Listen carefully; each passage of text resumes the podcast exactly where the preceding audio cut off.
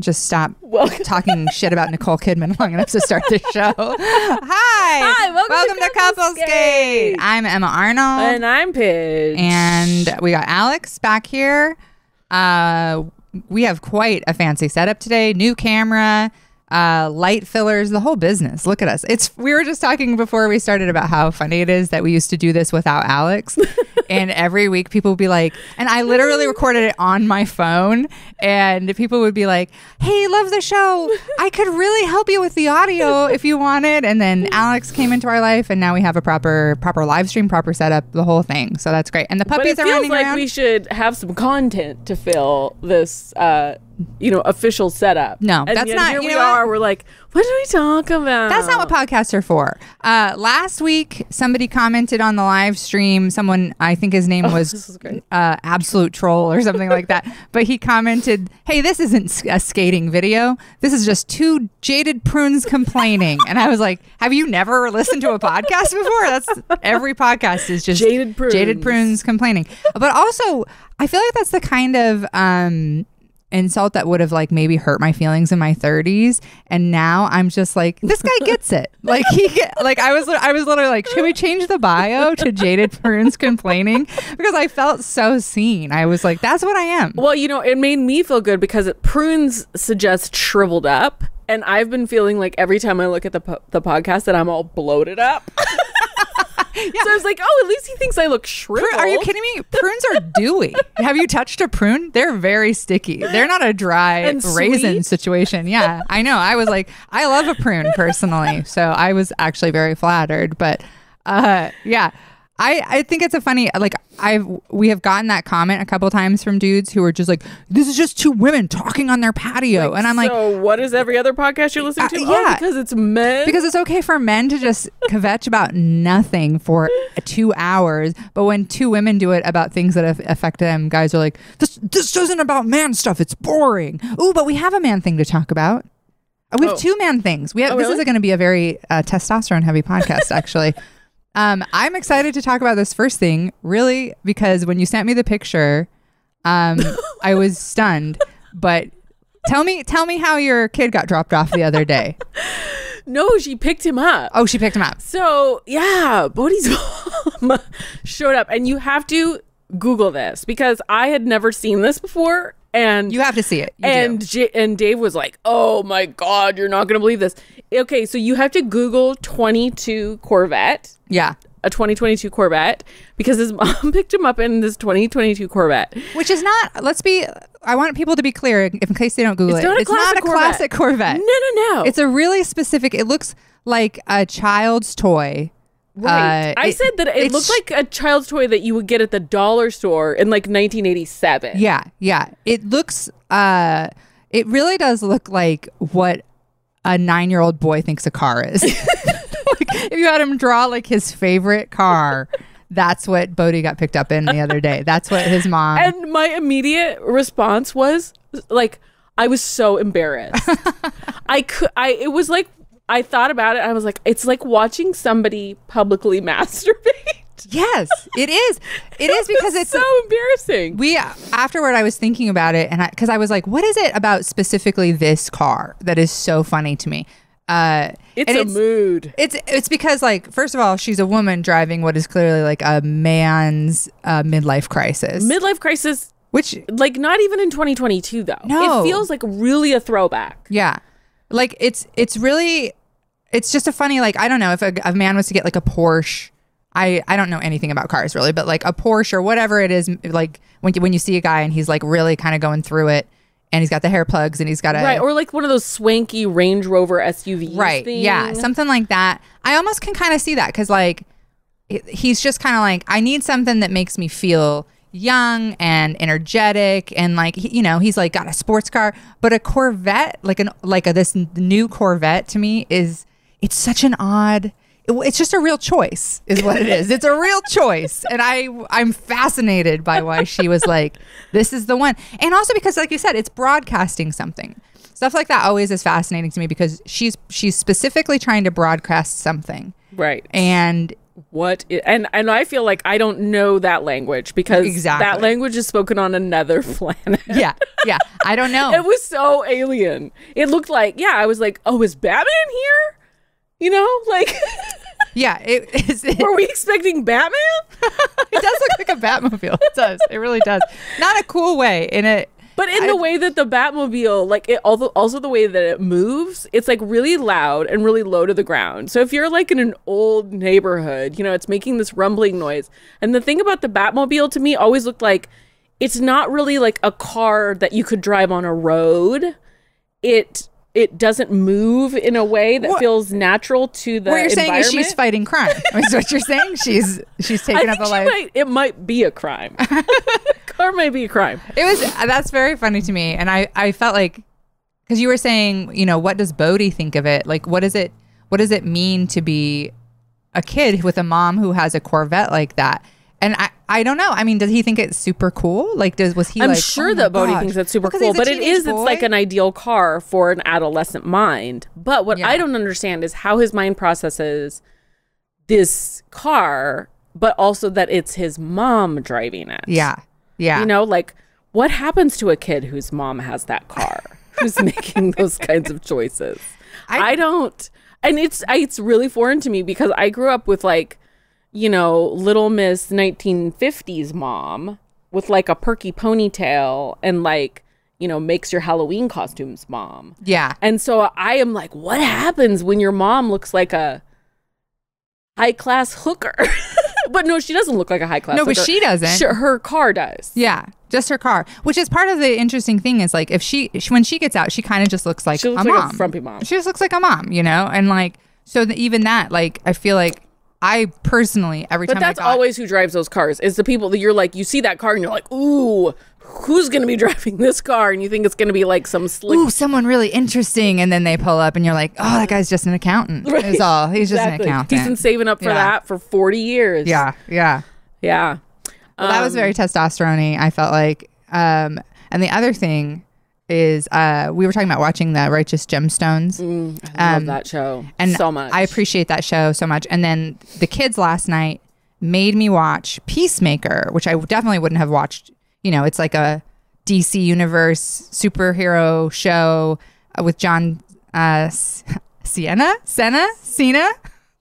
John Cena. See what a mom thing to say. oh, that John Cena's a nice man, huh? He'd carry your groceries, but I would never have watched it. But the kids were like, "You got to watch this with us," and I did. And uh, I, you know what? I'm gonna say recommend. I'm gonna tell you, I recommend it. It's well, I mean, regardless, I won't be watching it. But that's not Well, because of a in lack the of recommendation. I the- just don't ever watch a movie. in the same vein of like righteous gemstones where like they take something uh something absurd and then they just push it all the way out there peacemaker does the same thing and it, and it is really delightful and i was going to say i really appreciated there was a moment in the show where uh the one of the lesbian characters is doing a slideshow on her ipad and she accidentally shows a picture of her uh, girlfriend's vagina and then she's like oh, shit sorry sorry sorry and I just want to say to HBO, I appreciate you showing genitals so much.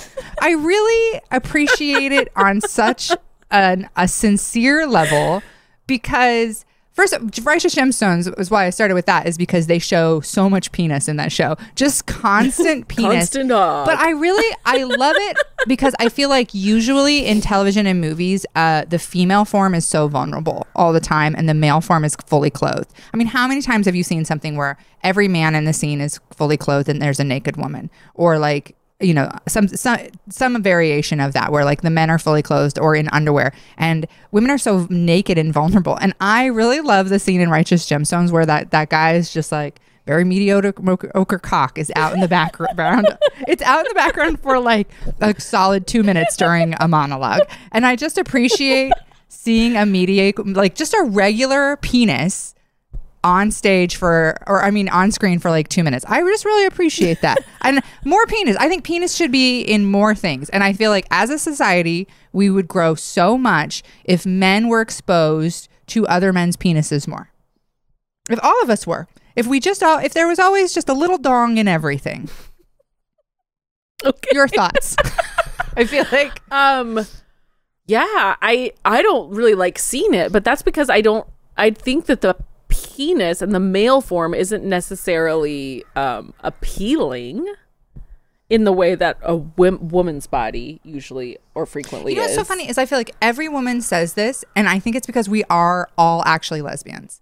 Like to some degree, every woman is like, I don't really find men's bodies appealing. Well, you know, I always call it the mess. Because it's just like a mess down there. It's like all these different shapes and then hair and then like the the thighs with the freckles or the you know, I feel like yeah, it's messy. It's like messy. a woman's form is very is often just it's it's it's more of um sculptural almost. Mm-hmm. Like the the pieces flow into other pieces. yeah. Well, I mean, well, even on the, sh- with the balls and the dick and I the- mean, it's very out there. it's like messy. Yeah. And it's flopping around. it uh, it does seem vulnerable you know? It seems like a, a tough way to live for sure. I i like naked people in general. Uh i like to see naked people um but so i don't know. I like the male form a lot too and i like men's bodies a lot and i actually like penises. Like i think penises are um they're like you just Good said news, Alex. good news i like them i do i love well i like i like all genitals but I like just mean like in a on a screen.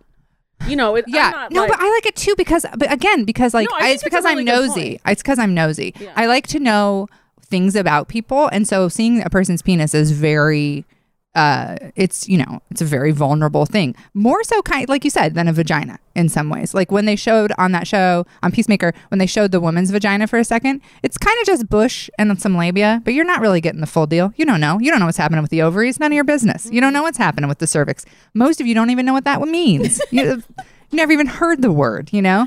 And I think so I think like that there's some truth to that. Like it is really just all kind of out there. But I just appreciate HBO throwing it into shows because I feel like it's Yeah, it's no, like it's good time. for everybody. Yeah, it's good. that. It's That's good for everybody to be like, what if what if the guys were a little more vulnerable and we saw some dick instead of just always tits, tits, tits, tits, tits, you know? It also kind of desexualizes the whole thing Yeah. you know, where it's just kind of like, yeah, I saw pussy last night on a show with my children. it just was a thing we all did as a family together. Uh, yeah. Okay. But Peacemaker is good. I you might not watch it, but uh, it it does kind of feel like Righteous Gemstone style, like ridiculous, absurd. They make a wonderful uh, Louis C.K. joke, which I was thinking about afterward. I was like, I think this is the first time in anything, any show or movie I've seen where like they John Cena, John Cena literally makes fun. It's just like, oh, gross! You're acting like Louis C.K. right now. You got your dick out. You're showing it to people. Like, oh, that's gross. That's gross. And I was like, I don't see anybody like James Gunn actually did what nobody else has been willing to do, which is just straight up uh, Skewer him. skewer him, but also like turn him into. You know how like Richard Gere, the gerbil thing, the gerbil rumor got out and ruined his career, but that didn't happen to Louis C.K. because he's a comedian, so nobody like made fun of him and was just like, "Gross, you're like a guy who puts his dick out in I situations." Think, I think the real truth of it is that actually what ruins people is mockery, mm-hmm. not shame. yes, yeah, Because they don't feel shame for their actions. They feel like, you know, what's the big deal? But I think when you make fun of somebody, that's really what um, hurts. I Yeah. think that's true. yeah. When you become a joke. Yeah, and and that's I haven't seen anybody else do that with Louis C.K. and I really appreciated that James Gunn had written in this joke, just like, uh, and and re-emphasized it like five times, where he just kept saying it, and I was like, and John Cena like leans into it really hard, and I was like. Man, I really appreciate that. Thank you. I really, I really like that. Since he's he had zero other consequences, like maybe we just make him into a Richard More Gere style joke, you know? Poor Richard Gere. just apparently that didn't even ever happen. Um, yeah, what I really love about the Righteous Gemstones, which I feel like is one of the hardest things to do, which is write dialogue for people that are really stupid. And the dialogue oftentimes is really bad because the people are stupid but i i think if you're a smart person writing it, it oftentimes if you're writing for, for characters that are dumb you write up for them Mm-hmm. and they seem more sophisticated but that does not happen in righteous gemstones like they just say dumb stuff and, And it seems so believable And they're all played so well. Like all the actors in that play everything so well. But also, uh, what I love is how they capture the sibling dynamic. yes I don't think I've ever seen anything capture a sibling dynamic quite so well. Where, like, you know, oh, stop it, don't, and everybody's like always kind of mean to each other. And uh, I mean, The only other place that I remember that dynamic, because as a person with siblings, it does really strike you, is the Wes Anderson movie um, where they're on the train, the limited, the Darjeeling Limited, and it's three brothers on this train, and they they have those in exchanges um, that are it's like that co- competition and uh, infighting and in jokes. And Yeah. they're able to do that, but absolutely the best siblings. Which is such a like I watch my sons because I have kind of a weird like I have three stepsisters and two half brothers and one biological brother who is five years younger than me and I kind of raised um part of the time. So like I have I don't feel like I have like a real sibling dynamic with any of my siblings. I have kind of like weird third stepsister trying to fit in ener- energy and like I raised you, I'm your mom energy with my brothers, you know. So I I watching my my sons like they're so uh alternately mean and then kind to each other. Where like the other day they were making fun of each other and being you know like making being mean. And i was like i want you guys to start hyping each other up. Like instead of like always teasing each other and making fun of it what if you started hyping each other up instead? Which then they just roasted me for like an hour because they were like what a mom thing to say. Oh okay. No which they're right i guess. But you look great today. yeah that's exactly That's the perfect shirt for your pants. yeah. They were just like, we're not doing that. That's not. And they were like, leave us alone. It's not the vibe. Like, we have our own thing going on. You don't have to tell us. And I was like, okay. But, but yeah, I definitely, I love Righteous Gemstone because I feel like they capture this, this, that like animosity, competition, like all of those things that you end up doing with your siblings. I think it's so perfect. Yeah, trying to get your parents to like you the best. Yeah. Oh, yeah. yeah. And also, it's one of those But shows. also an intimate knowledge of each other and Yeah. an intimate knowledge of what would hurt the other person. Mm-hmm. That's the one thing that I feel like is um reminds me of being a teenager with siblings. Yeah. It's just like, oh man, you can just skewer your siblings so great because you're just aware of the nuances Yeah. of their insecurities.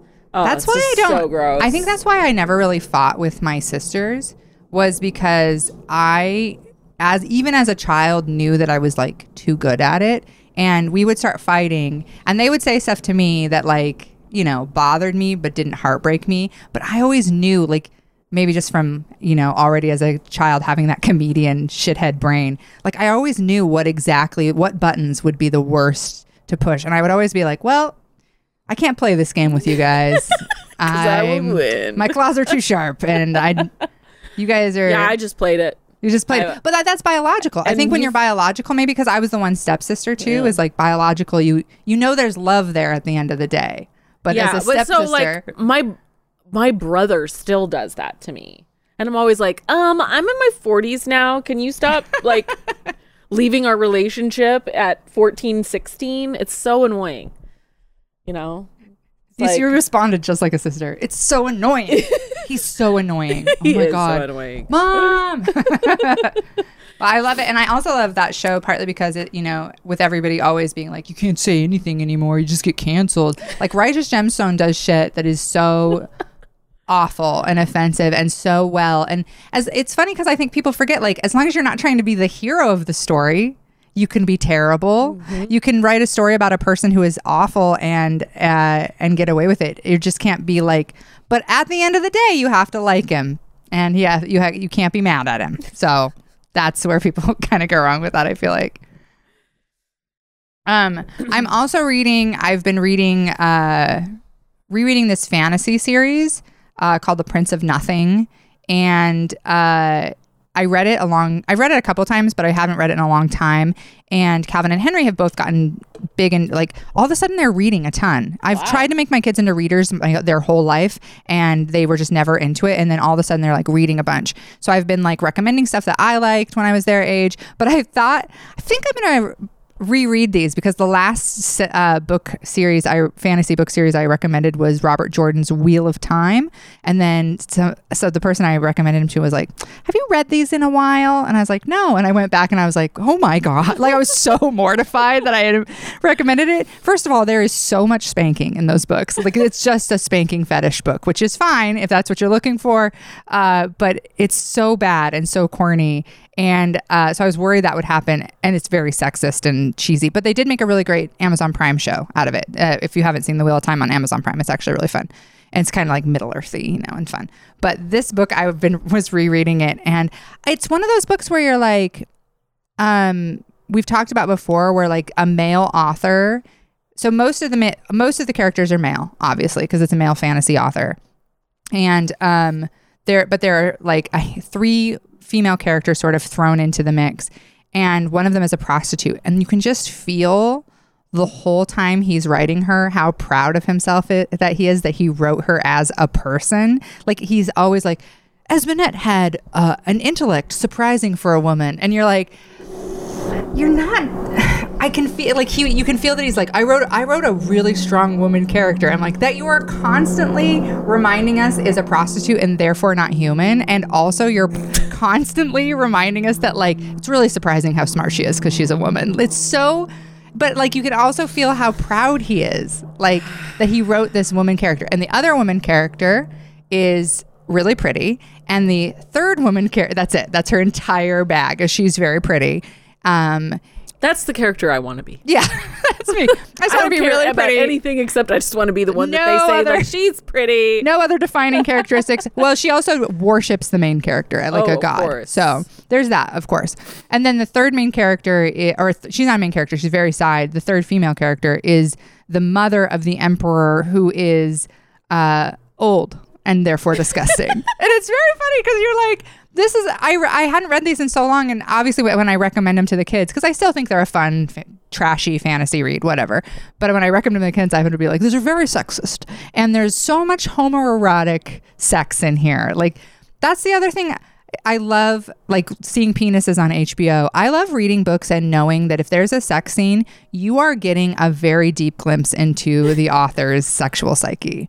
That is template shit right there. Even if you're writing fiction, people's template comes through, especially if you read more than one book by someone, their template comes through so strong. And this guy's like, I'm a cuckold, just so you know. Wrote these six books, and also I am a cuckold.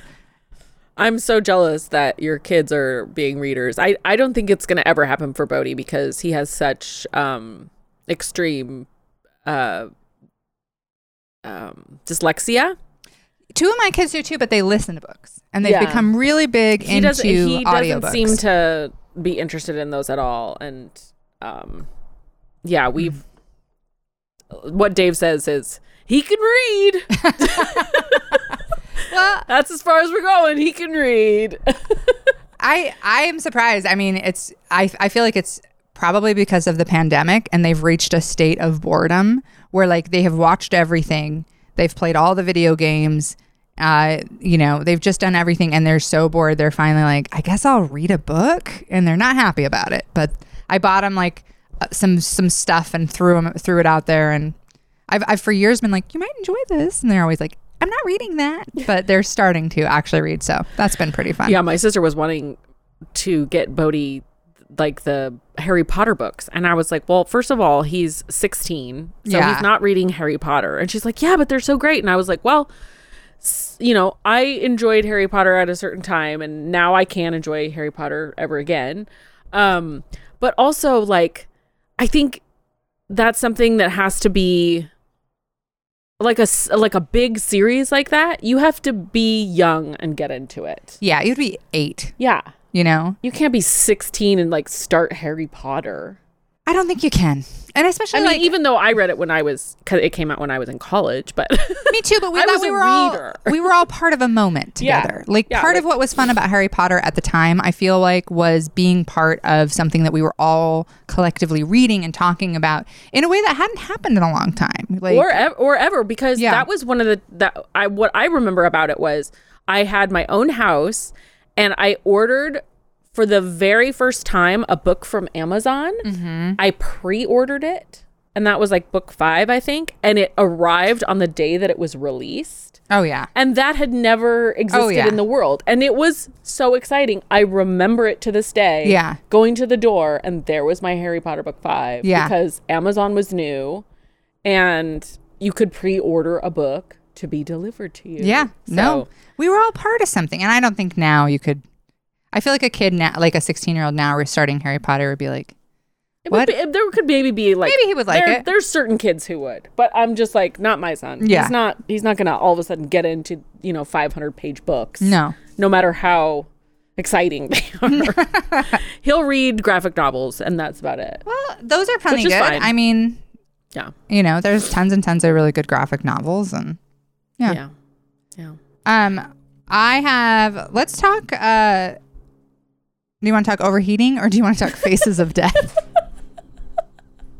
Faces of death. faces of death. Okay, so this popped into my head uh Those awful movies. Yes. So those Oh. movies popped into my head like a week ago, and I was thinking how like that is such a generational thing.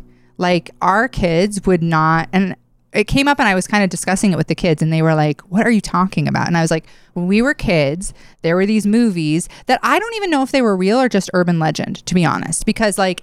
You would get into a handful of kids, like say you're at a sleepover Right. or I your never party. saw one, but I definitely I never saw heard one. everybody talking about it. And it- there would always be like, if you're in it with 10 kids, two kids who claim to have seen it, and everybody else was like, I would never watch that. Oh my God. You're, you know, and it was like, but it was like a badge of honor to be like, I watched the Faces of Death movie. And now looking back on it, I'm like, you literally are exposed to that stuff on Twitter like all the time. like what what we were so like urban legendy and like, yeah, I saw a guy die on a roller coaster and we were all like, I couldn't do it. I couldn't handle it. It would kill me. Like I remember just like kids talking about even the kids talking to me at the time about like what was in the Faces of Death movies. I was like like you know borderline traumatized you know like you would be like i couldn't watch it. I couldn't watch somebody die. Now like if you're on twitter you're pr- like if you're not scrolling carefully enough you're probably going to see somebody die. Probably at some point you're going to see someone die. And i just think like what a strange generational thing that our kids have no idea like what those movies were. And also i don't even know still to this day if they were real movies like people be like i saw faces of death 12 and i'm like so apparently there's 12 of them and people were really watching them and it was like a bad it was such a badge of honor to have been one of the kids who could have sat through faces yeah, of Death. I have no idea. I mean, that's a really good question because so much of the stuff that was, like you said, it was urban legend, and and um, I'm trying to think if I even was in a conversation with anybody or if I was just overhearing, like it was just kind of in the zeitgeist. Yeah, like I don't yeah. even remember anybody. Like I can't think of a spec- a single specific person who I could say like, oh yeah, they told me they watched it. No, it was always hearsay. It was always somebody, you know, somebody's stepdad yeah or something. see i grew up in a rough little neighborhood and so a lot of the kids had seen it like this guy jared had seen them all and owned them supposedly i mean again supposedly but he and then he was like you know really into slipknot and would do anything if you paid him a dollar you know i don't know. And again like kids don't know. That was like you had no way of verifying if there were 12 faces of death movies. You had to you were run you were blind. And if jared said that there were 12 of those you had to be like i guess there's 12 of those. Like no there was no way to verify any of that. You just had to take some kid's word.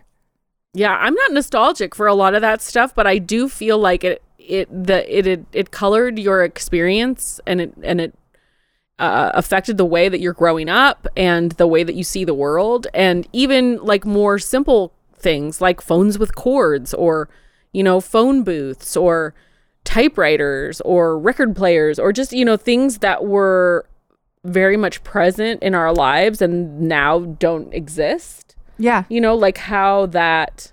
like like when um I tried to do a go to, a joke about this the other night, but I don't think it's a joke. But I but I can't stop thinking about it. Like like when young people today are like, I got ghosted. I'm like, you don't know ghosted. you you have no idea what it means to be ghosted. You know, like you could date a guy in 1996 and then never hear from him again. No way to follow up. Like no idea where he lived. No, you, if you like, you could look in the phone book, and that was like your only option for finding someone was the phone book. And now, like, you could Or, check. or the- like even just waiting and waiting and waiting and waiting for somebody to call, and you would be like tethered to that. oh yeah, I can't Like- go anywhere because Yeah. this boy might call. I Yeah. can't leave my kitchen because there a boy might call me. Oh my god! Or like my stupid sister would be on the phone so much. Anytime you wanted to call the house, you had to do an emergency breakthrough.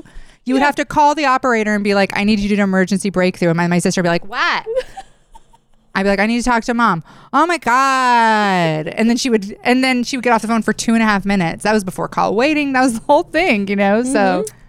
yeah. We we had a phone limit, which was two minutes. you had a two minute Two minute phone limit, That's wild. which we're constantly trying to get around. Yeah. you know but then my like my parents were at work so you never knew when they were going to try and call and the phone would be busy and Uh-huh. then so you were like always trying to plan it like if my dad would call then after that i would make a call Yeah. or you would stay up i remember staying up in like really late and calling my boyfriend and then like my dad would get up and he would i could hear him because his bedroom was above. Like he was listening for me so i would be really quiet Oh and i would just stand there. My sister got in huge huge trouble because her boyfriend we lived in caldwell and her boyfriend lived in boise which was two different oh, those were different cities at the time. Yeah. but they had different phone they it was like different uh i mean what is it Area was long codes. distance. Yeah. Oh yeah. And nobody yeah. even knows what long distance was any anymore at all. No. But so she would call her boyfriend long distance. And after months and months of this, my mom was like looking through the the phone bill and realized there was this this number that had been called and it was all these expensive calls.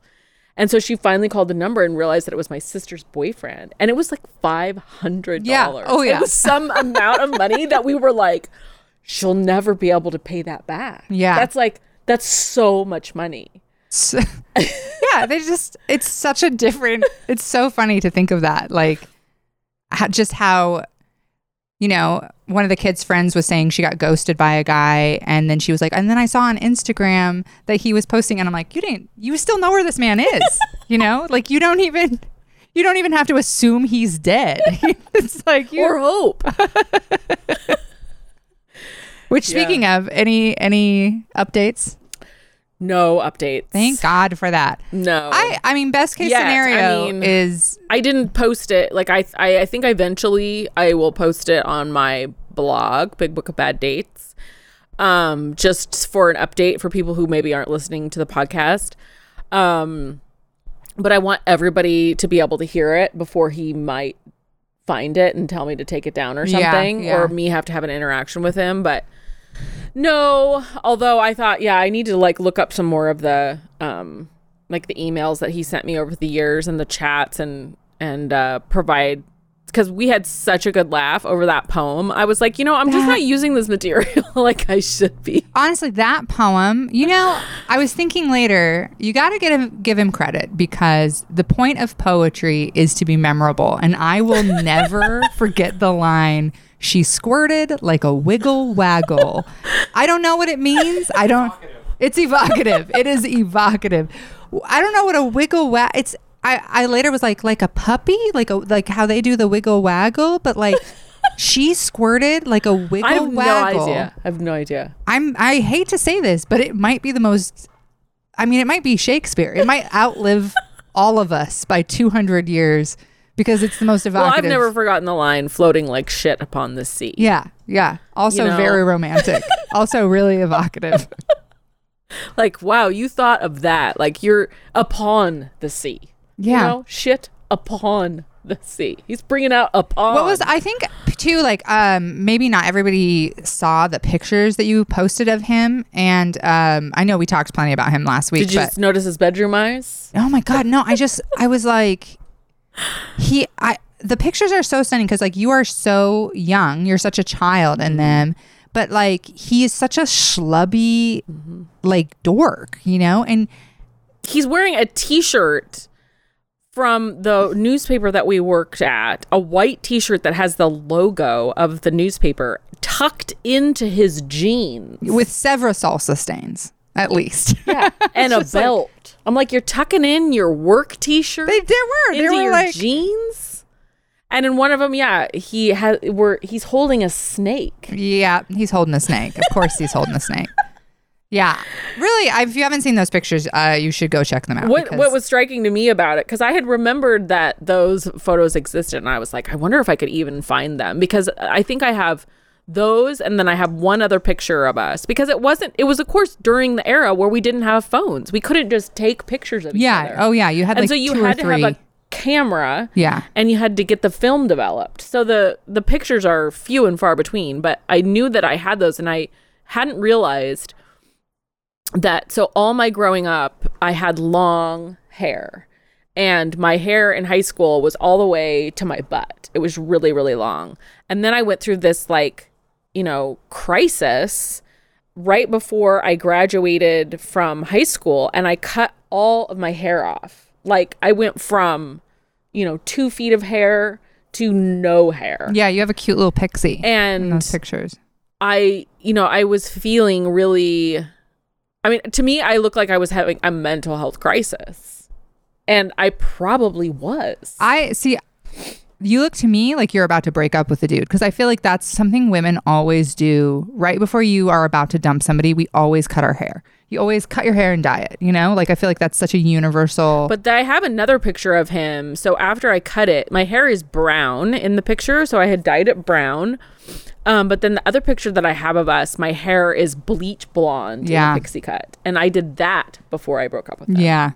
But, yeah. you know, he was always breaking up with me. So it wasn't like I had uh, enough time to make a hair change Yeah. before the next breakup came. Where he went on But I could just trip. tell, like, I don't look, I don't look stable in Yeah. it. I feel like I look unmoored. Yeah. You know, absolutely. I'm really pale and I'm thin. You're at an adult party with an adult man and you look a little lost, which is understandable. Yeah. Yeah. Yeah, definitely. yeah. So It's just uh, men are so funny that way because they just really like have no like. I was telling you before the podcast that that a comedian I know has a joke about how what happened puppy drama. Oh, puppy found a Oh. dead. Hey, puppy found a dead bird. Big day. first dead bird. First dead bird. First dead bird. Probably Um, the cat killed it. How I, I know a comedian who has a joke about um how he loves cougars and like he has this whole very long joke about loving cougars and he is 41 years old and I've heard him do it a couple times and um I'm like how does how do, is she 74 how does that work for you is a cougar still a cougar if you're gross why are you picking up the dead bird oh my god You better go right. wash your hands. yeah bird flew over Oh. here he is Cirque's okay really interesting. you know what? Now that he's out of here, I got to tell you. Okay, well he's back, so I'm going to tell you anyway. Uh, raising a puppy with him is the funniest, cutest thing. Get out of here. Go wash your hands. You know, because we so we had that miscarriage, and um, which was tough and all blah blah blah. But uh, some of it, you know, was like I was always like, oh, what would it be like to raise a here, kid Sirky. with him? You know, like what would it be right, like to raise a baby with him? And raising this p- puppy, I've had this amazing, actually, like uh, epiphany about this because, like, the puppy, he's like researched everything. Oh, and he's like, oh, you're not supposed to do that with her because blah, blah, blah. And you got to feed her her food in this specific way. And you have to like make sure when you, if you say yes to her, you have to give her a treat immediately. Like he's so all about the training and he's all about doing everything right. And I realized that if we had had a kid together, I would be the fun one. I have never had that experience before as a parent. I would be the one who's like, "You're fine, eat it. Your dad's wrong. Just go ahead." Like I realize he would be the one that's like, "Um, babies aren't supposed to have blah blah blah," and I'd be like, "Ah, they'll be fine. Give them a muffin." You know, like I would be, I would be fun, and I've never been the fun one. And with the puppy, I'm the fun one. He's like, "Oh, she's not supposed to eat after 8 p.m." and I'm like, "Here's a french fry." You know, like I'm going to be the cool I'm cool. I'm the cool dad. Yeah, that's pretty amazing. I realized that out of all of Bodhi's parents, I'm the most parenty parent. Oh, for sure. Which I'm always like, I didn't want to be that parent though. I wanted to be like the fun stepmom, but you can't be the fun stepmom if mom is Rolling up in a Corvette, taking Yeah, her kid to I'm school like, with uh, diarrhea. okay, well, I guess. yeah, she took. She's like, not only did she have a Corvette, but last week she took him to school twice with diarrhea, which Dave and I were talking about this. He's like, how does the school know he's got diarrhea unless he tells the school he Oh, has yeah. diarrhea? Well, I could see And- doing that. uh, Bodhi, yes. Yeah. But I'm like, I would have died a thousand deaths before Oh. anybody at my school ever knew that I had diarrhea. Kid, it's again kids today. They're real open about stuff, and I love that for them. Like, do you remember when you were a teenager and you had your period, and you would like you would first of all die like- of mortification to go to the bathroom. You would wait in between classes, be late. You weren't going to ask to go to the bathroom. You would go in between, and then you would like take the thing out, take the pad out with like no crinkling. Do it as quiet as possible, and then you have to put it in the little metal thing, and it would, it would always Oh, like. I wouldn't even put it in the metal thing. You just take because it of with that. you? I would wrap it up and put it in my backpack and Yep. get rid of it later. And Yeah. then it would like haunt me because I'd be like, well, I've got that used pad in my Can bag. What am I going to do? t- yeah, and and Is it going to get stuck on, on a book and I'm going to have to like, Whereas like Cal- like I have so many poop stories about Calvin, but he recently when he did the SATs finished and then was like went to the guy and they were like you're not allowed to leave until you're done and he was like I have had diarrhea all morning and I need to go unless you want to have it. And I was like he announced that Yeah. in a room full of people, not a care in the world. And I love that for them. So their dicks are it's, out. tr- it's true. It's true. People are talking about is the diarrhea. same way. I'm like, well, at least, you know, he was able to tell the school and they were able to email his mom and say, come get him because this is now the second day you've sent him to school with diarrhea. Ter- Especially right now, it's like you don't Yeah, what are you doing? What are you doing? Just detailing the Corvette. So, She's busy. Yeah, I, I actually had another realization about um, kids these days, which is we've been watching the Olympics, and uh, Bodhi was at his mom's for the first week, and then he came to our house, and I was like, the whole time when he wasn't here, we were watching, and I was like, if Bodhi comes home and we're watching some kind of a woman's event and he doesn't want to watch it because it's women like i'm like planning this conversation that i'm going to have with him about how you know like all of these athletes are amazing it doesn't matter if they're men or women like blah blah blah blah. Okay so there the week that he was here was only women's events. Like it was women's snowboarding women's skiing it was ice skating it was women's hockey he watched all of it there was no i mean like this whole time i'm like what am i going to say I'm gonna to have to say, I'm gonna have to. nope, I'm telling you, these are good kids. like it did not even occur to him to Yeah. be sexist about the Olympics. yeah, I love it. I, I'm telling you, I feel really great about Gen Oh, Z. and he told me that uh, when his at one point his girlfriend was on her period, and I was like, "This is a 15, a 16 year Yeah. old boy." Yeah. and he's telling me that she his girlfriend's on her period, so he's got to you know he's he's being extra gentle or kind or something to her, and I was just like, "Really, your Yeah. girlfriend?" amazing, amazing. Things that I thought we were supposed to die a thousand deaths Yeah. about. Yeah. Apparently, you can just mention. You can just say, and your boyfriend's gonna be nice about it. Yeah. I, I like them. I like these kids. Yeah, Yeah, it's uh, amazing. They're, you know, and I guess some of it is growing up with me too. But like, even the other night, we were up in our bedroom, and Calvin came up and was talking to us, and then he was like, "What's that?" And my vibrator was right next to the bed, and I was like.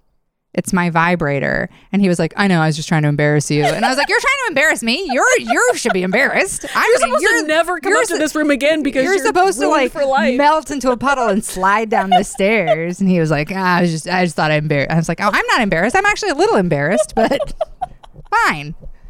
He also, oh my God, so he has the nicest new girlfriend. She's so sweet and lovely and smart and talented. And uh, the other day she was coming over to the house for the first time, and his room was a disaster. And I'm like, hey, why don't you clean your room so when your girlfriend gets here, she it's not disgusting? And he's like, why? Why would I do that? And I'm like, so that she doesn't like feel uncomfortable or like be like, wow, he's such a slob. And he was like, you told me to always be myself. And I was like, well, I don't want you to do that. Actually, new plan. You are uh, a tidy, efficient boy, is what you are, as far as anyone knows. And he was like, she's got to know if she's going to be with me. She's got to know I was a, I'm a slob. And I was like, oh, I raised one of those.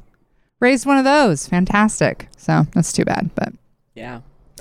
Well, I think they all are like that until some woman comes into their life and like shames them about it. yeah, I wish that wasn't true. I, I mean, actually, Henry, I will say, Henry is so tidy. Henry makes his bed. Like, Henry is the tidiest, tidiest man.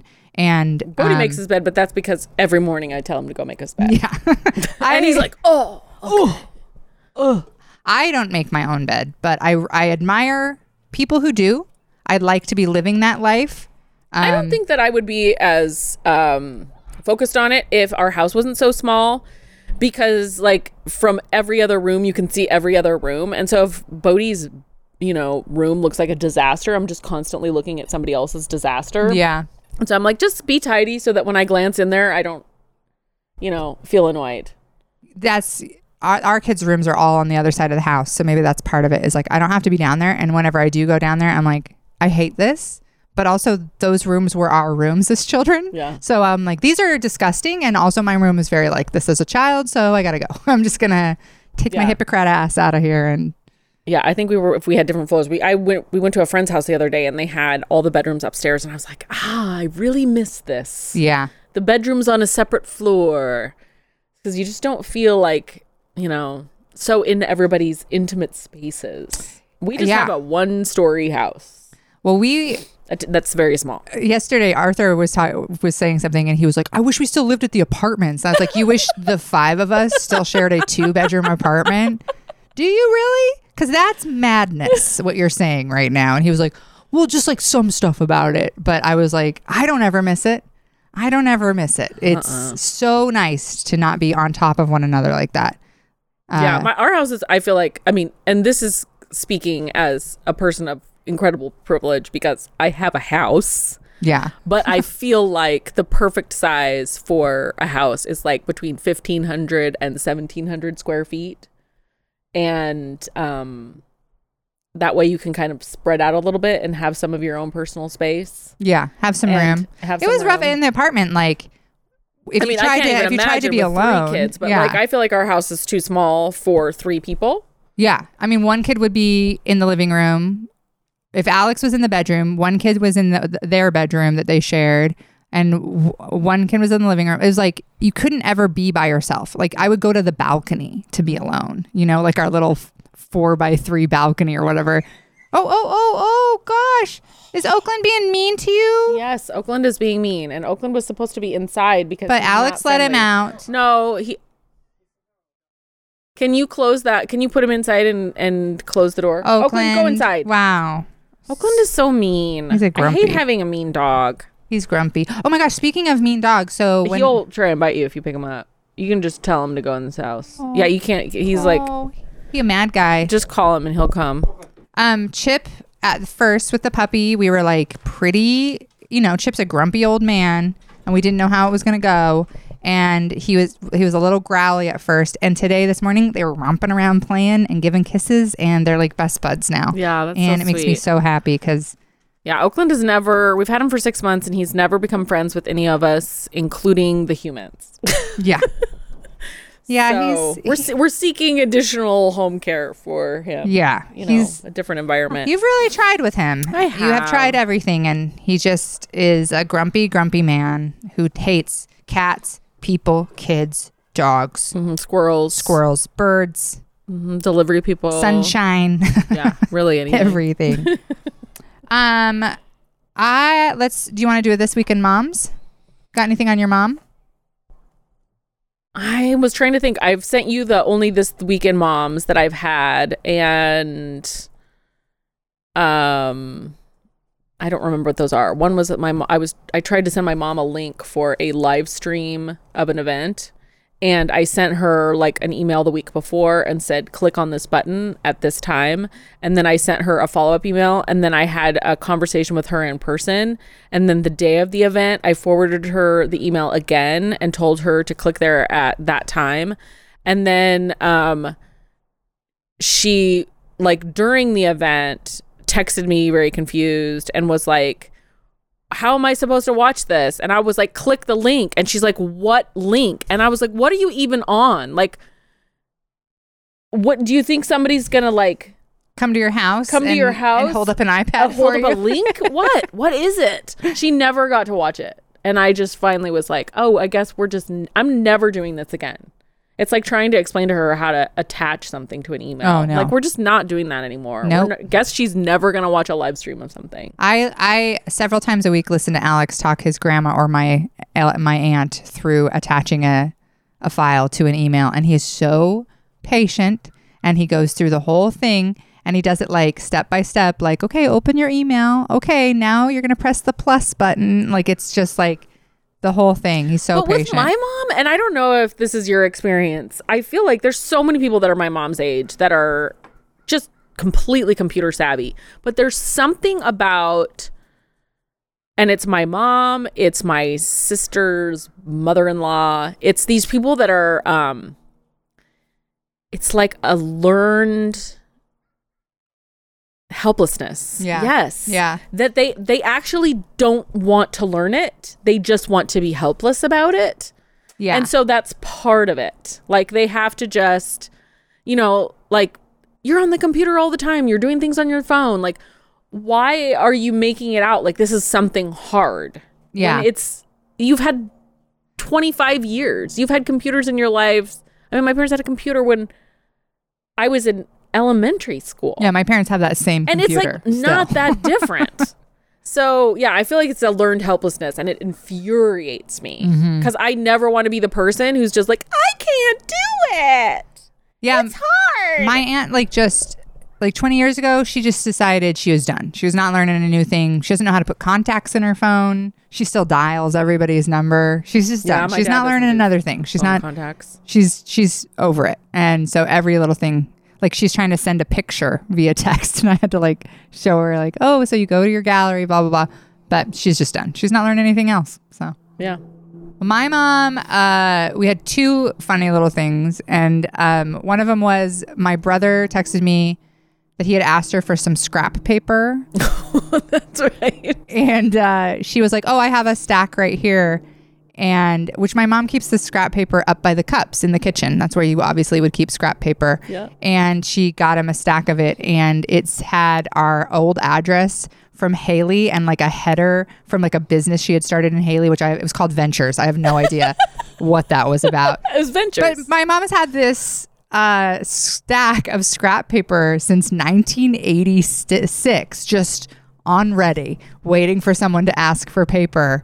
And my my brother was even like, "How long have you you've just been car-, like she's moved several times or like we're just carrying this around?" She was like.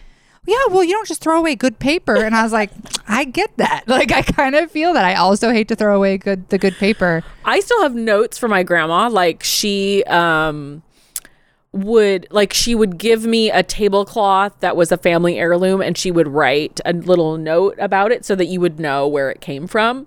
But she always used old checks. Oh my god. So you turn it over and it's like a yeah, like a check from the 70s. Oh my God, that's so funny. Old paper, you don't throw it Old away. paper, it's good paper. You don't throw it away. That's so funny. And then the other thing she did uh, was we were sitting over there talking. We were went brought the puppy over and we were sitting there talking to her and my dad. And we've talked about this so many times on the podcast, but this is just like such a bright and perfect example of it. And uh, she told us that um, we just needed to really start saving money, that we needed to start thinking about saving money. And she said, We saved $50 a month and now it's 60K. Now we have $60,000 for retirement because we saved $50 a month. And I just was like, I was so, like you said, like instantly enraged. Like I love my parents. I love my mom. Uh, they're, my parents worked really hard. They raised five kids. You know, they're not shitty. They're not shitty boomers. My parents are very progressive people and they really like work hard for other people and volunteer and they take care of a lot of other people in their lives and they're really lovely. But I'm just like, how are you still like we've had so many discussions. I have so many times talked to them about how the world is financially so different for us and how millennials are so fucked and uh, how it like Gen Z is like extra double fucked. I've said to her like the kids will never own a house. Like Yeah. if things keep going like this, they'll never own a house. Mm-hmm. And yet they still are like they still have this mindset of like we just need to save fifty dollars a month, a month, Jocelyn, and and well, pretty soon we'll have 60k. And she was like, you know, we just we just didn't eat out, and and I just it made me so angry. I think I said something kind of snotty back, and then they were both kind of like, wow, mm, wow. Well, and the thing is, it's like even though your parents were frugal and saved money, my parents weren't necessarily frugal and saved money, and yet their money could get them so much more.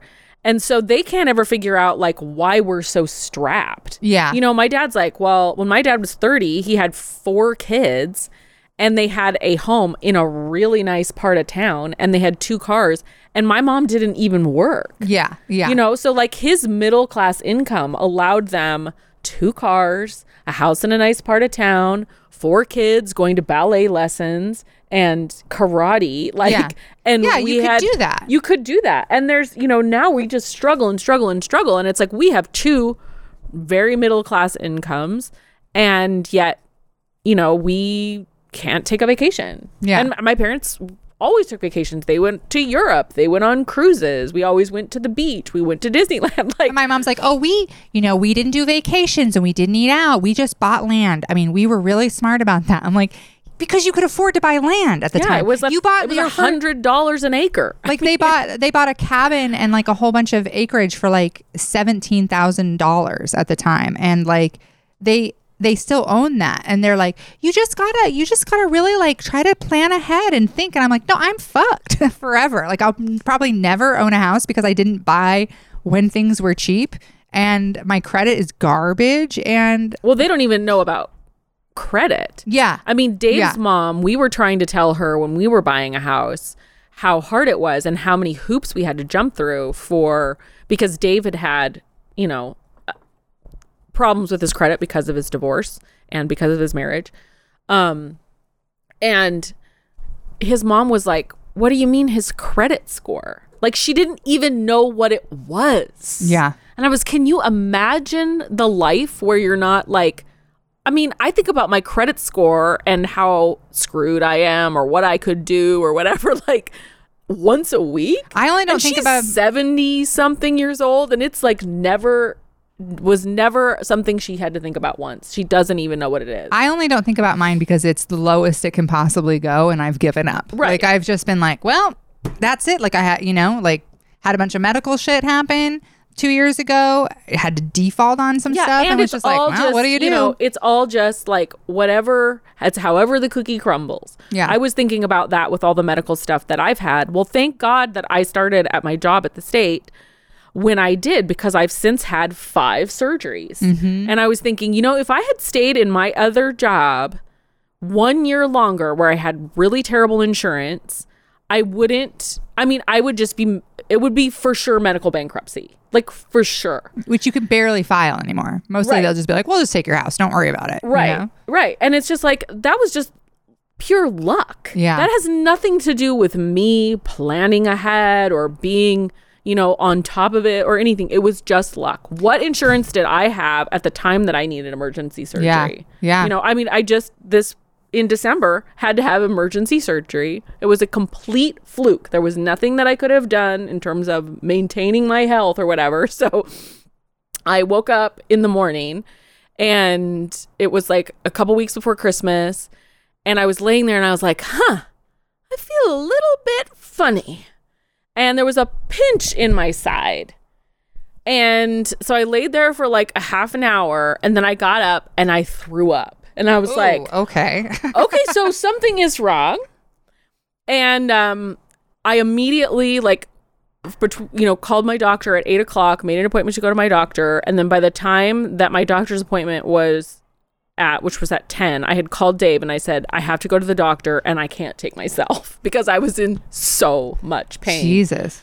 And so I went to the doctor and I was sure that it was my um, appendix because Bodhi had just had his and it was like in the same exact place and it was excruciating pain and I was throwing up.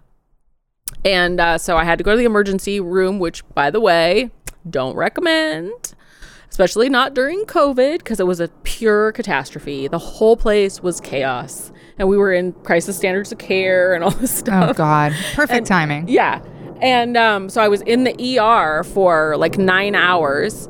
And um, found out after all these tests and CT scans and I don't even know what because I was just out of it with pain. It was a twisted ovary.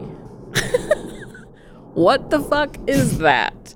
It is a complete fluke. It's very rare and it's extremely painful. It's so weird. It's such a weird thing for your body to do to you. yeah, just oh, we're gonna just twist up this little organ and it's gonna cause a bu- so the ovary was dead and they had to take it out. Um, but because I was in the ER so long, because it was COVID and they couldn't ever see me, it was like, and in the ER they charge you by the hour. You know, it's like They do? Jesus Christ, our country's broken. of course they do. Oh my God. Like it's the most. That's what they're always saying. Like, don't go to the ER. But what's your other option? Yeah, yeah. There's no other option. I was like racking my brain. Like, what could I have done differently? Literally nothing. And it would have been twenty seven thousand dollars. They have to keep giving you medication. They kept keep having to do these tests. Then I had to have emergency surgery at eleven o'clock at night, and I was just like, how only because I have this insurance, which thank God I did, but how many people don't? And in certain times of my life, I wouldn't have. And I would have been so fucked. Oh, yeah. Yeah. But, you know, if I'd saved $50 a month, maybe. yeah. Yeah. What? I know Alex doesn't have health insurance, and my parents, you know, are our landlords and are mo- are you know very lovely and out of our hair for the most part. But th- they work over fixing something, and they needed Alex to get on the roof, and I was like, "You get on the fucking roof." yeah. You get on the roof. Alex doesn't have health insurance. He's not getting on the roof. And they were like kind of salty about it. And I was like, no, absolutely not. You have health insurance. You get on the fucking roof. And when you don't have health insurance, those are the kinds of Yeah. things that you're thinking about. And I mean, really, honestly, the reason that David and I got married, even though we love each other and we're glad that we got married, was so that he could be on my insurance. Yeah. Because it was COVID. And I was like, he has to go out and he has to work his construction job. And what happens if he gets COVID? Yeah. And he doesn't have insurance.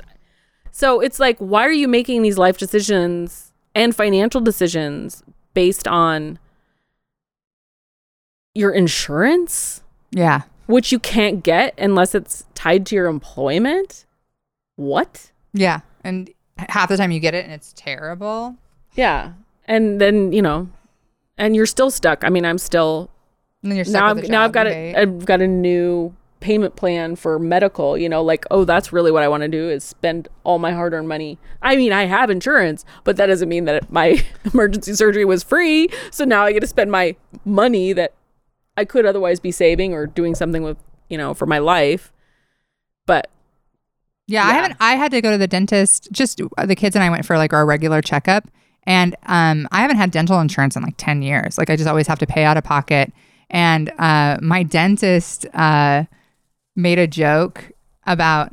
He knows I'm a comedian and he's like a fan and stuff. And but he was like, "Oh, I hope you don't do any political humor." And he's, you know, he's like a Trump supporter or whatever. And he's like, "I hope you don't do any political humor. Nothing political, huh?" And I was like, "Of course I do. I'm an adult woman. I do political humor. Of course I do." And he was like, "Oh, that's a bummer. That's a bummer." And in my head, I'm like, it's so funny because I kind of always have to like make sure I don't piss off my dentist too much because uh he's the only guy who takes payments in town. He takes, you know, like you don't have to pay like a hundred a month. I've been paying my dentist a hundred a month for 20 years, you know, because I haven't had health insurance and the the kids do luckily, but it's not great. But I was just like, and then um Dave I went to the him. first time to the dentist uh, in 16 years this month. Really? Mm-hmm. God damn. He How did it go? Uh, about as well as you would expect. I mean, actually, he went to the dentist last year, um, and he was so shamed by the dentist Oh, that he was really, really mad because he's just like, you know, the gall of somebody. You go in there and you're like, you know, they're like, well, you haven't been to the dentist, obviously, and you know, he has problems with his teeth. He has gum disease. He has, you know, a Yeah. missing tooth. Like, yeah, because he hasn't had access. He's had no access to dental care. And then they make you feel like you're a loser. yeah.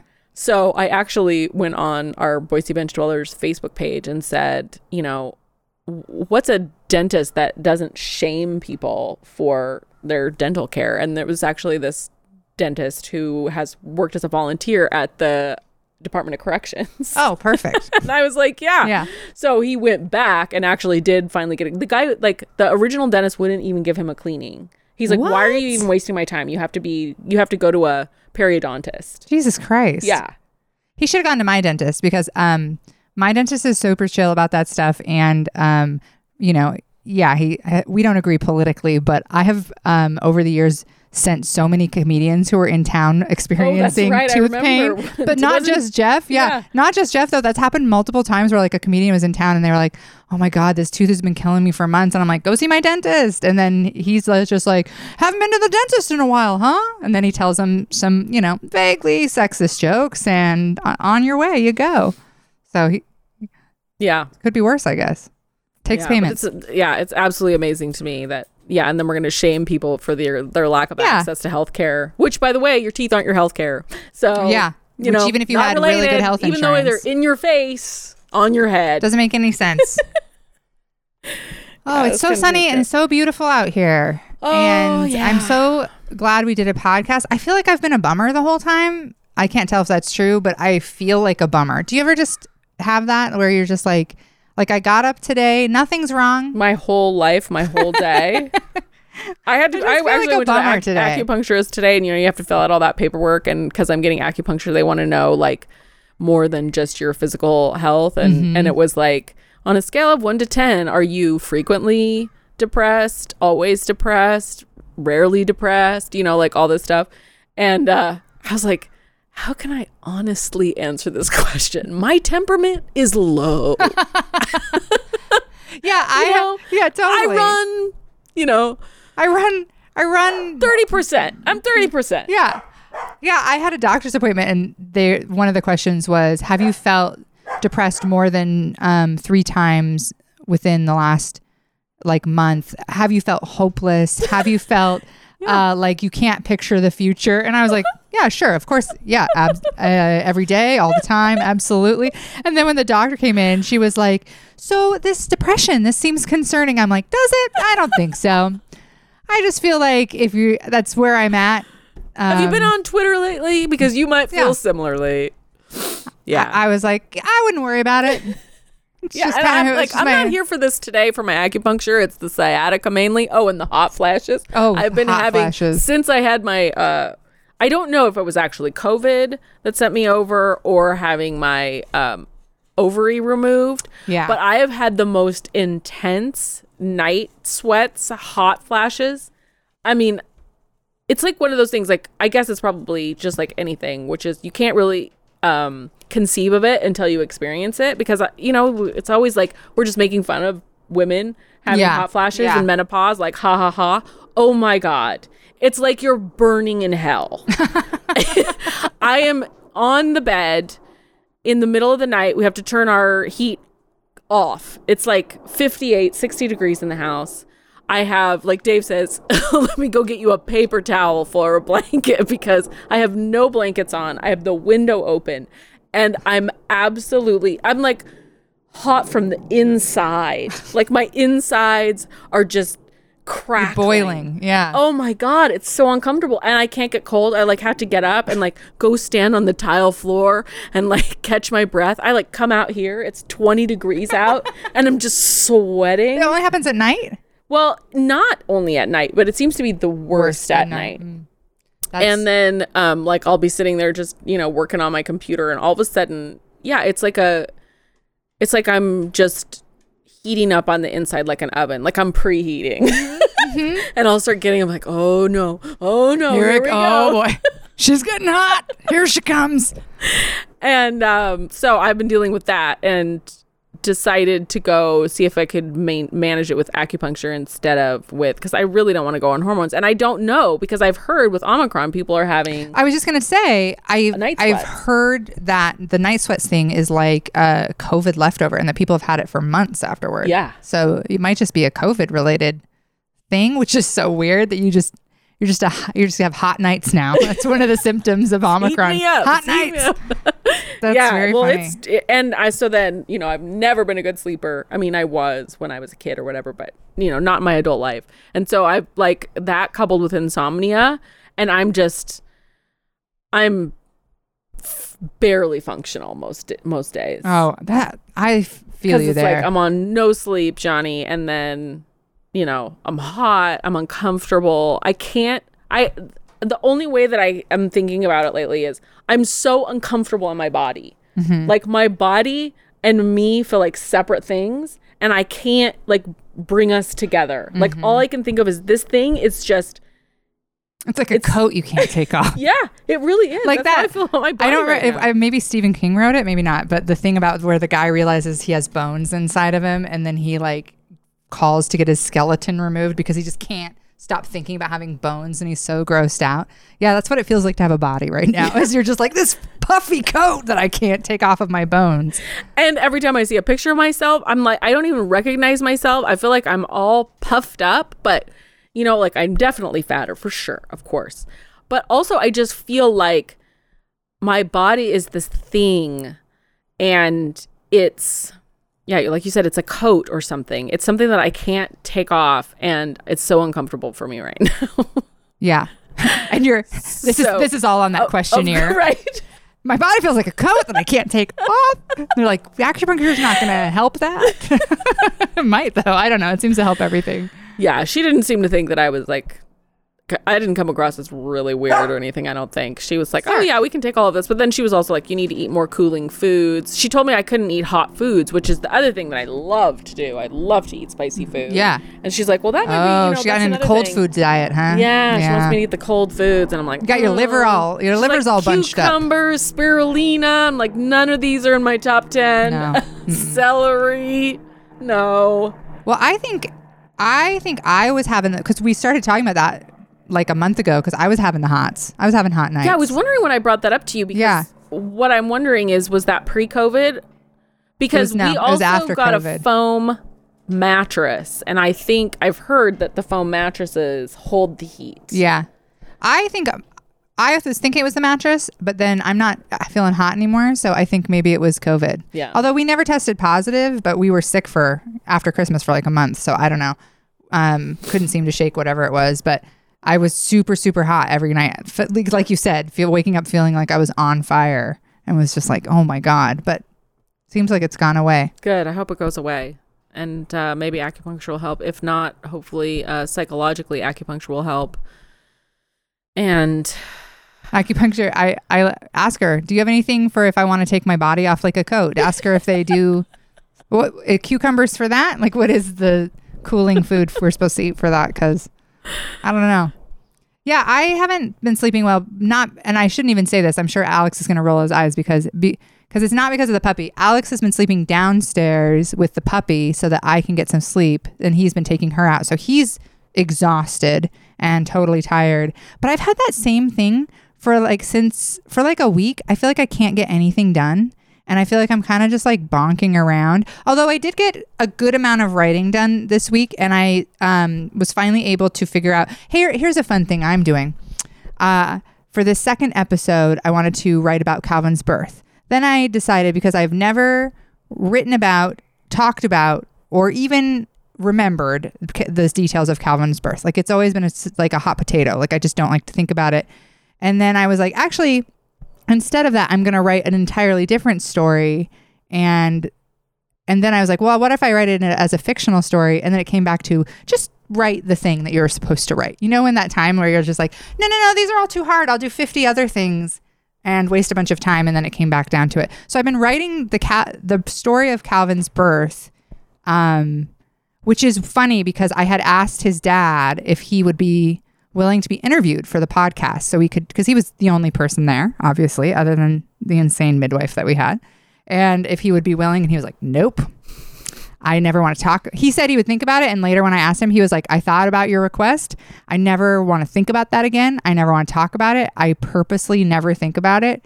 Uh, and I was like, okay, so I'm not just being a baby that I don't want to write about this, but I'm trying to, I, because I feel like it's it's part of a larger story. And interestingly enough, something I've come to in writing it is that uh, I think part of the reason um, it's been so hard to write about for me is because uh, I for a long time okay I read this I read this thing today um, or like a couple days ago actually um, that was talking about how sometimes to like tell a story properly, you have to let go of the the original wounding mm-hmm. that is keeping you as you're telling it in the past and so that you can tell it from the present.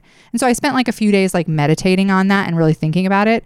And I started thinking how not just that story, but a lot of the stories in my life, when I go to think about them or talk about them, I feel emotionally as though I'm still in that moment. Like I'm still experiencing that from the moment instead of from right now. Does that make sense? Like mm-hmm. I'm not when I when I started thinking about Calvin's birth uh, or some of these other stories instead from like uh, the present moment as an adult woman, I was like, Calvin lived, you lived, like things are fine. It's a traumatizing story, but like if you take it from a different spot, it's actually I was able I was able to start writing it from this other perspective and it's really helped and I've been actually be like I've been writing about a bunch of other stuff too and I don't know, I maybe that's very trite and people are like, yeah, no shit. No, I would say I actually have been realizing that my problem is the opposite, which is um I I think I am habituated to writing about trauma because I kept the big book of bad dates, which it sounds like it's a trite thing, but if you actually go in and read it, it's a lot of processing yeah. um, there's a lot of depth. really hard times and yeah and and sadnesses and worries and so i wrote that way for basically a decade and i've been having such a hard time with my novel i think because i can't, I'm not living trauma i'm actually i mean sort of external trauma you know Trump and the coronavirus and all things like that. But personally, in my interpersonal relationships, my relationship with Dave is just very even keeled. You know, we we rarely even have a spat. Um, I'm much more settled in terms of boundaries with my family and things like that. So a lot of that stuff that I need to muster up for my characters, I can't access right now.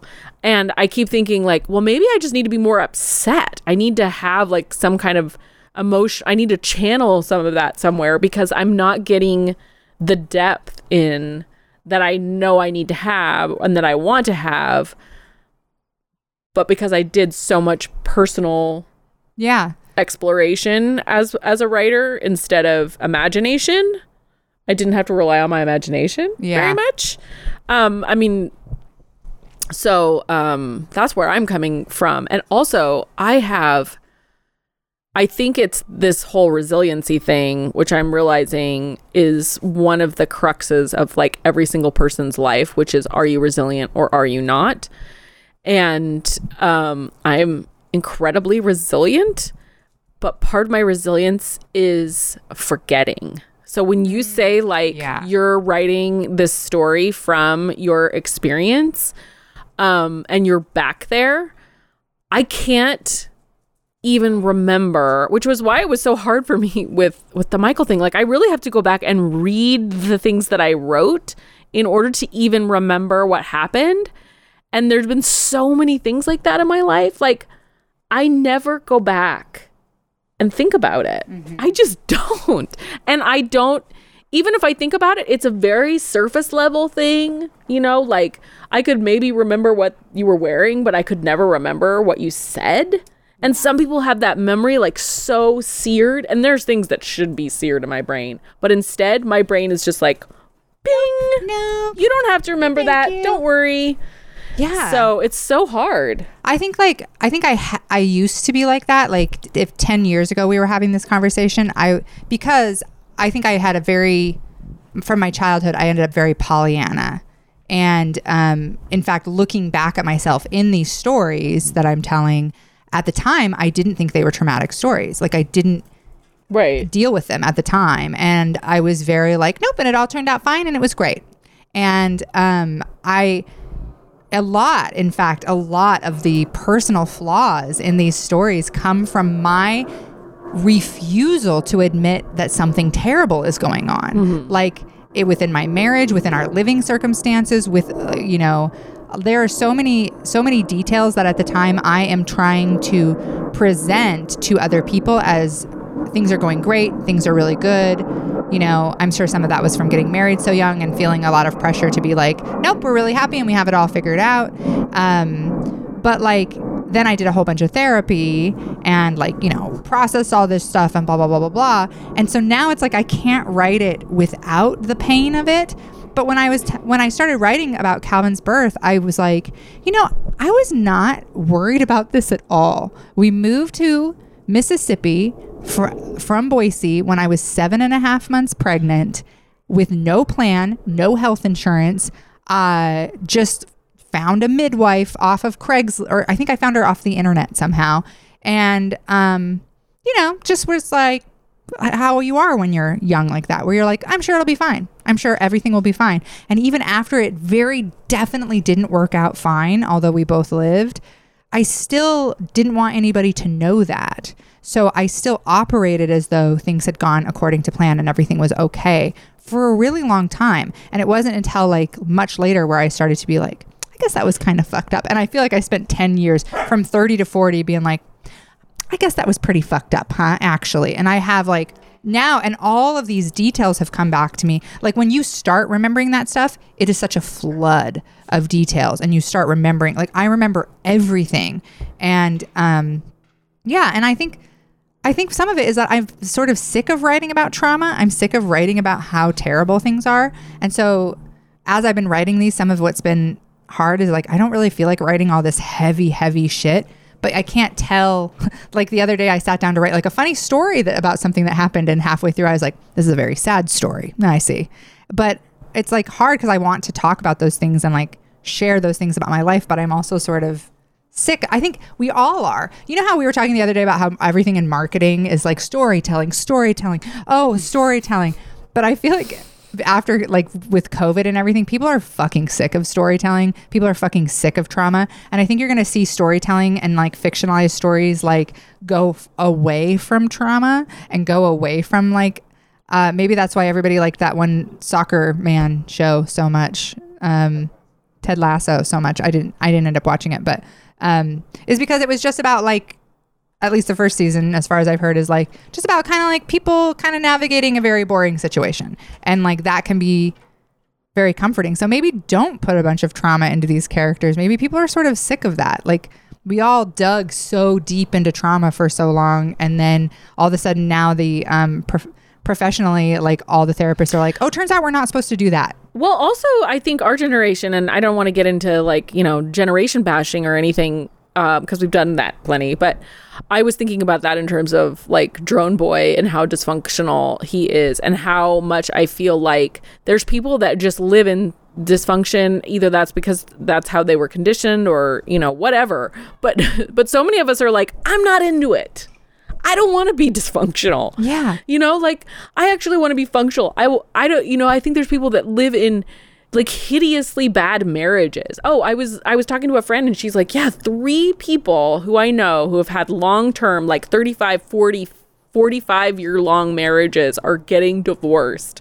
And she's like, "I'm just so surprised at that." And I was just like, I think that our generation, or at least my peers, I should say, who have gotten married later in life, are so much more realistic about what a relationship is, how to navigate it, like putting energy towards having it be not terrible. Mm-hmm. Whereas so many of our parents were like, we're going to just stick it out with yeah. this really horrible. Screaming is normal. That's how we communicate. You know, that was so normal. Like, I we never really wanted to get married because I always looked at my parents with this long term marriage and it seemed like just so awful. I was just like, oh, I don't want to do that for 40 years. And I'm like, if I could do 40 years with Dave easy. Oh, yeah. It's just not like it's the opposite. I'm like, oh no, what if we only get 40 oh, years, yeah, babe? I want 50. I want 75. I, I, do feel gypped. I'm like, yeah, these people had an 80 year marriage. Oh, you can't? No, gypped is way bad. It's oh. it's mean to the gypsies. gypsies. You okay. gotta say. Well, I I honor the gypsies. What is the what are you? What's a better word for that? Ripped off. You can say ripped off. I feel ripped off. I feel ripped off. There you go. Um, that I don't get to have more time with him because we didn't meet till we were 40. Yeah. yeah. But um, also, I feel like the quality of our relationship is going to be so much higher. So even if we only get 40 years, yeah, uh, at least we didn't have, you know, 60 years 20 of years of screaming and codependency and i know i think that some of what has changed is like so i wrote this book that i'm kind of working on now i wrote it first when i was like 35 and then again at 36 and 37 like i've rewritten it so many times and i've always been i've always been so frustrated that like it never got published.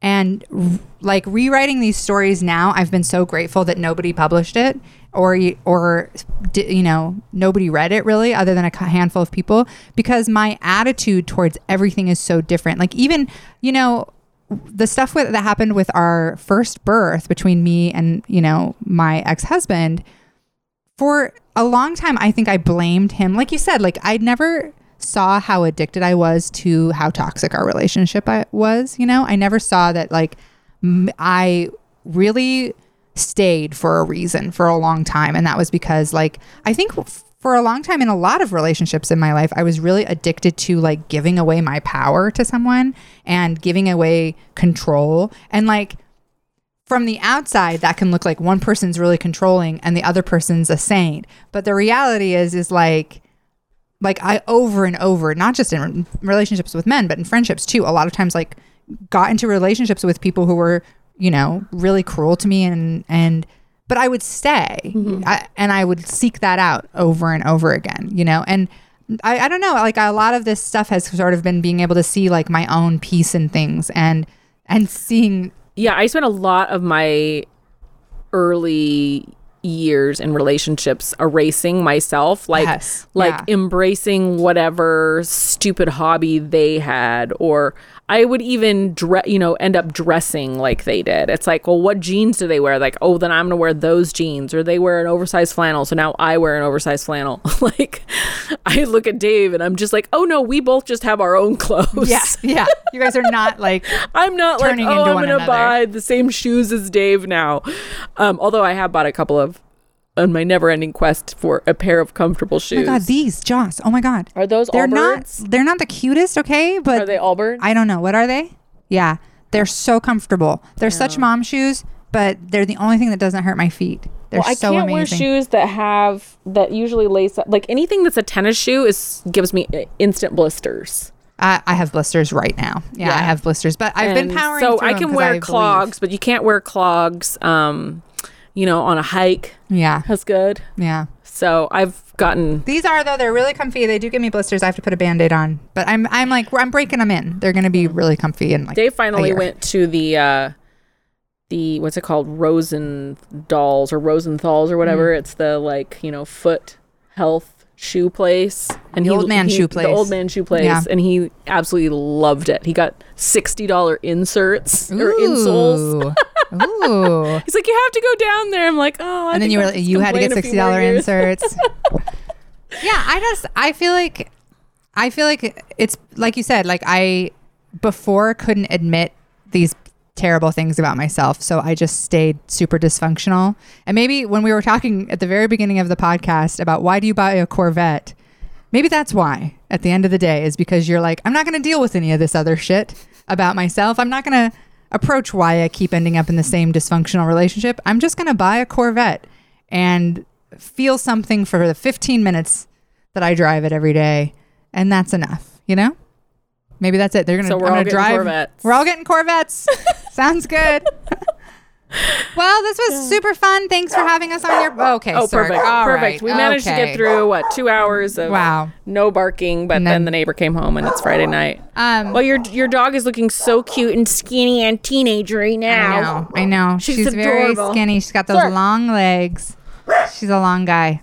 Yeah, I can't wait to see what she grows into. I think she's really beautiful. I mean, that's not something that I ever say about No, about she dogs. though. she's very beautiful. She's really beautiful. She is, and she's so mellow and so sweet, and I really uh, the out on that easiest easiest thing in the world. I am so good at picking dogs. There should be a service I offer where I go and I help you pick out a dog.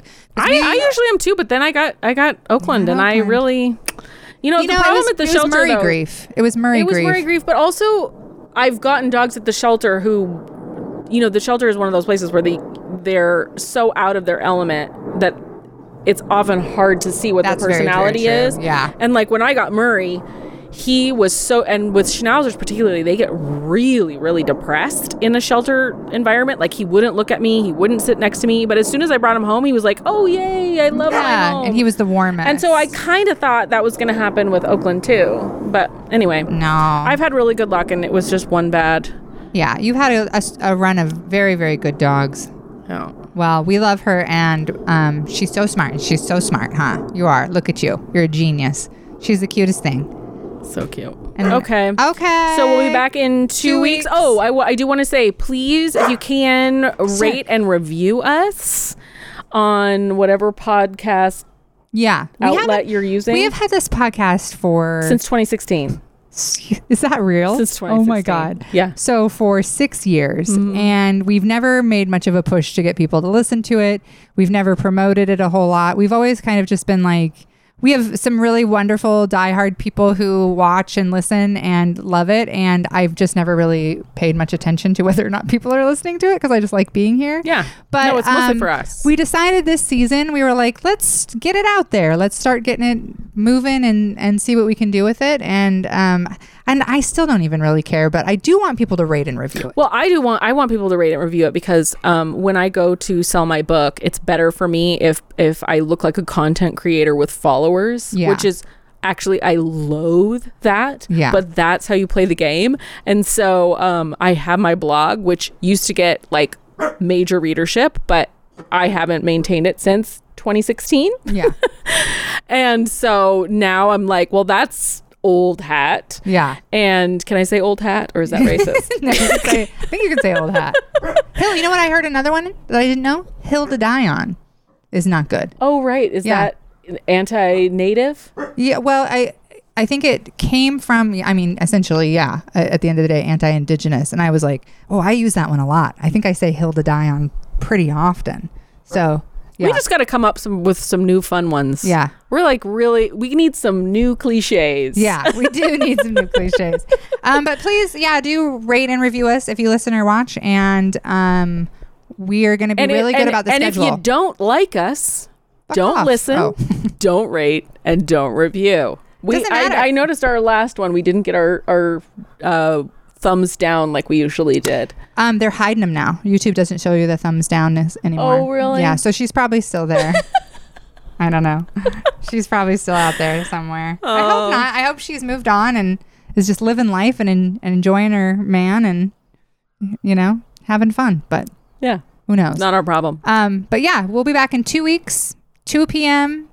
Um, 2 p.m. Fridays every other week. I may or may not do uh, an open mic. I got to write some jokes if I'm going to do that uh, this weekend, but next weekend for sure if I don't do it this weekend. And um, that's it. I think that's all I got. Cool. Yeah. All right. Well, love you. Love you. Bye. Bye. Thanks for watching.